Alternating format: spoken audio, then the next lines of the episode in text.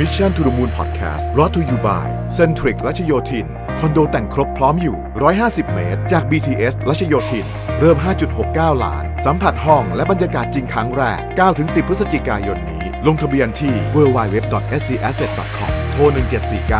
1749 สวัสดีครับยินดีต้อนรับเข้าสู่ Mission to the Moon Podcast นะครับคุณอยู่กับประวิทยานุสาหะครับ วันนี้ผมเอาบทความอันหนึ่ง ซึ่งต้องบอกว่าคนเขียนเนี่ยก็เป็น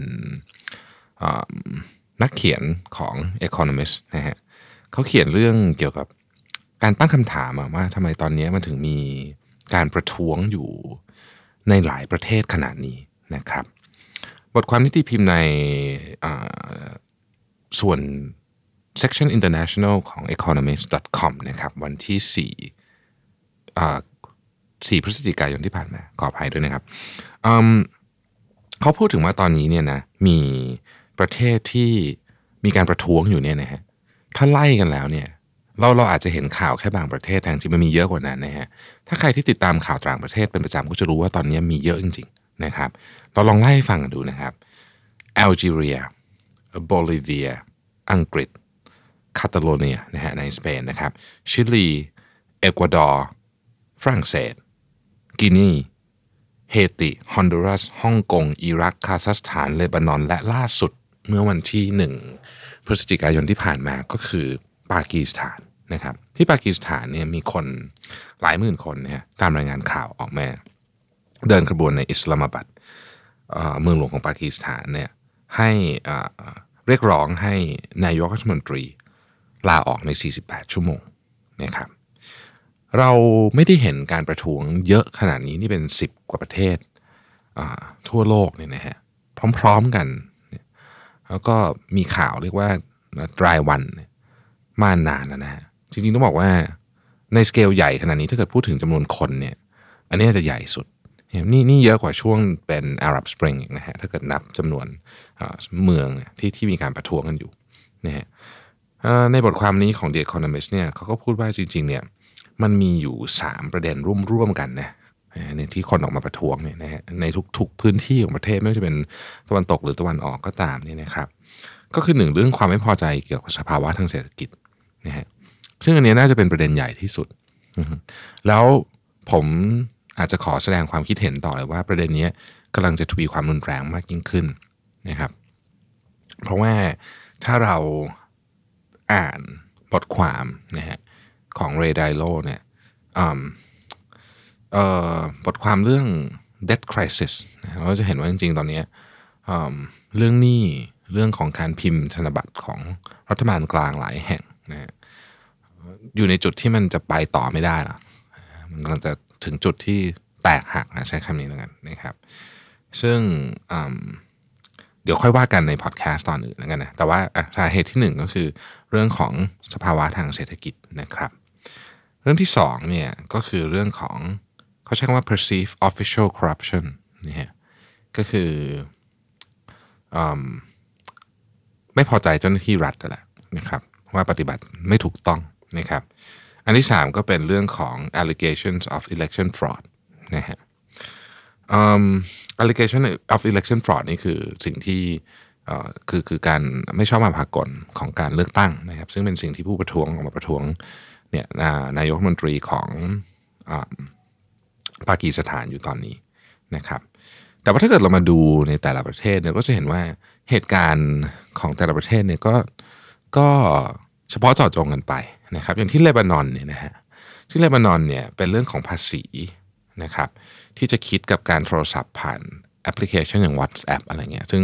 ซึ่งแพงมากนะนี่คนก็ไม่พอใจนะครับ ที่ฮ่องกงเราพอทราบพอดีแล้วว่ามันเริ่มต้นจากกฎหมายฉบับหนึ่งนะฮะกฎหมายส่งผู้ร้ายข้ามแดนฉบับหนึ่ง แต่ว่าตอนนี้มันลามไปเรื่องอื่นละนะครับ ที่คาตาโลเนียนะครับ ก็เป็นการประท้วงว่าคนที่จะต้องการแบ่งแยกนะเรียกร้องอิสรภาพนะฮะถูกจำคุกนานมากเกินไปอะไรเงี้ยนะครับ อังกฤษนะฮะก็มีการเรียกร้องจะต้องการประชามติ Brexit รอบ2นะครับอังกฤษวันนี้ที่ผมนั่งอัดพอดแคสต์อยู่ตอนนี้เนี่ยเพิ่งยุบสภานะฮะเราจะมีการเลือกตั้งใหม่ แล้วก็บริสจอนสันก็บอกว่าถ้าเขากลับมาก็ Brexit ก็เดินหน้าต่อนะครับ เดี๋ยวเราไปว่ากันอันเรื่องนั้นในใน Mission World News Report แล้วกันนะครับ ทีนี้เนี่ยพอเรามองมุมนี้ปุ๊บเนี่ยเราก็จะคนพบว่าจริงๆเนี่ยปัญหาเรื่องของเศรษฐกิจเนี่ย มันเป็นเรื่องที่เป็นพื้นฐานนะที่ที่ทำให้คนออกมาประท้วงเยอะนะครับจริง ๆ ถ้าเรามองย้อนไปที่ฮ่องกงเนี่ยนะฮะเรื่องกฎหมายฉบับนี้ก็เป็นก็เป็นประเด็นหนึ่ง แต่ว่าเราเราเคยคุยกันไปนะว่าฮ่องกงเนี่ยเป็นที่ที่คนที่เรียนเรียนจบปริญญาตรีปริญญาดี ๆ มาจากมหาวิทยาลัยดีๆเนี่ยก็ยังแทบจะจะซื้อบ้านสักหลังหนึ่งเนี่ยนะฮะห้องเล็กๆเนี่ยเลือดตาแทบกระเด็นเก็บเงินดาว 20 ปี ซึ่งซึ่งมันก็ทำให้เห็นความไม่แน่นอนในอนาคตของเขาอะนะฮะก็ก็เป็นสาเหตุหนึ่งนะครับจริง ๆ การประท้วงอย่างในชิลีเนี่ยนะฮะในชิลีนี่ประท้วงเรื่องของการขึ้นค่ารถโดยสารขึ้น 4%ซึ่งก็ไม่ได้เยอะอะไร แต่ว่ามันเป็นฟางเส้นสุดท้ายครับ เป็นฟางเส้นสุดท้ายที่ทำให้คนรู้สึกว่า มันสังคมมันเหมือนกับไม่เท่าเทียมกันอันนี้คือผมอ่านจากที่เขาเขียนมานะผมอันนี้ผมไม่มีผมพยายามไม่ใส่ความคิดเห็นใดๆเข้าไปในการพูดในนี้นะเพราะเราไม่ใช่พอดแคสต์เรื่องของการเมืองแต่ว่า จะบอกว่าคือเขาเขียนว่าเป็น final straw to people struggling to get by in increasingly unequal society นะฮะก็ตรงไปตรงมาทีนี้อย่างในชิลีเนี่ยนะครับชิลีเนี่ยแต่ก่อนชิลีนี่เป็นประเทศที่ ต้องใช้คำว่าเป็นเป็นประเทศที่มีความมั่นคงค่อนข้างดีนะฮะในภูมิภาคลาตินอเมริกานะครับ ถือว่าใช้ได้นะฮะแต่ว่าตอนนี้เนี่ยถึงขั้นต้อง cancel ไอการประชุมใหญ่ 2 อันเลยนะฮะเป็น international summit นะฮะสอันเลยนะครับ ซึ่งซึ่งซึ่งการ cancel การประชุมนี่เป็นเรื่องใหญ่มากนะครับ ผมก็ใช้ว่าล่าสุดเขา cancel ไปคือการประชุม APEC ซึ่งเป็นการประชุมที่แบบใหญ่มากก็ก็ก็ไม่ใช่ประเด็นที่ที่ น่ามองข้ามนะคือเป็นประเด็นที่สำคัญทีเดียวนะครับ ว่าเอ้ยมันเกิดเรื่องนี้ขึ้นในหลายในหลายในหลายหลายที่นะครับ โดยมีเรื่องของเศรษฐกิจเป็นพื้นฐาน อันนั้นขั้นที่หนึ่งนะฮะอันที่สองก็คือ demographic demographic ของคนที่มานะครับ คนส่วนใหญ่ที่เดินอออกมาประท้วงอยู่ในตอนนี้เนี่ยส่วนใหญ่จะเป็นคนอายุค่อนข้างน้อยนะครับ ต่ำกว่า 30อะนะฮะแล้วก็หนึ่งในสามอะ สามหนึ่งในสามไม่ต่ำกว่ายี่สิบด้วยซ้ำนะครับก็คือเป็นคนที่เป็นคนรุ่นใหม่นะครับซึ่งคนรุ่นใหม่เนี่ยรับข่าวสารจากโซเชียลมีเดียเพราะฉะนั้นข่าวสารมันเร็วนะฮะมันไม่เหมือนสมัยก่อนนะสมัยนี้เนี่ยก็คือรู้อะไรปุ๊บก็คือรู้กันหมดนะครับแล้วก็ข่าวเนี่ยมันก็มันก็ต้องต้องบอกว่าเมื่อมันเดินทางเร็ว มันก็จุดติดง่ายด้วยนะครับก็อาจจะเป็นประเด็นหนึ่งนะฮะคนในเจเนอเรชันนี้เนี่ย กำลังอยู่ในช่วงที่ท้าทายมากๆ เพราะว่ากำลังจะจะเจอความท้าทายทางเศรษฐกิจ ครั้งใหญ่ความท้าทายทางสิ่งแวดล้อมนะครับ ความไม่มั่นคงทางอนาคตบางอย่างที่เขารู้สึกได้นะฮะก็อาจจะเป็นตัวชนวนอันหนึ่งที่ทำให้คนหลายประเทศออกมาเดินขบวนประท้วงในตอนนี้ก็ได้นะครับอันนี้อันนี้ก็นี่ก็เป็นประเด็นหนึ่งเเรื่องสุดท้ายนะครับ ก็เป็นเรื่องของการแย่ง อันนี้คืออันนี้เป็นเรียกว่าเป็น conspiracy แล้วกันนะคือมันมันมีมันมีคนเชื่อว่าในการประท้วงหลายประเทศเนี่ยมันคือการทดสอบอำนาจของขั้วอำนาจใหม่นี่ฮะซึ่งสามขั้วอำนาจใหญ่ของโลกตอนนี้ก็คือจีนอเมริกา แล้วก็สหภาพยุโรปนี่มันคือการทดสอบขั้วอำนาจใหม่เหล่านี้ มีคนเชื่อว่าการประท้วงในหลายพื้นที่เนี่ยผมขออนุญาตไม่ระบุเลยว่าที่ไหนแล้วกันนะเขาเขียนในนี้มีประเทศฝั่งตรงข้ามหนุนหลังอยู่นะฮะก็ก็เลย ก็เลยเป็นทีรีขึ้นมาว่าเอ้ยตอนนี้มันจริงไอ้เรื่องพวกนี้นี่มันมันมีโอกาสที่จะขยายใหญ่ไปกว่านี้หรือเปล่านะครับ สิ่งที่น่าสนใจเกี่ยวกับบทความนี้ก็คือว่าเขาบอกว่าจริงๆเนี่ยมันมีประเด็นที่ทำให้คนเราออกมาประท้วงเนี่ยอยู่ไม่กี่เรื่องอย่างที่บอกนะครับ แต่ว่ามันจะจุดติดจุดไม่ติดเนี่ยมันขึ้นอยู่กับ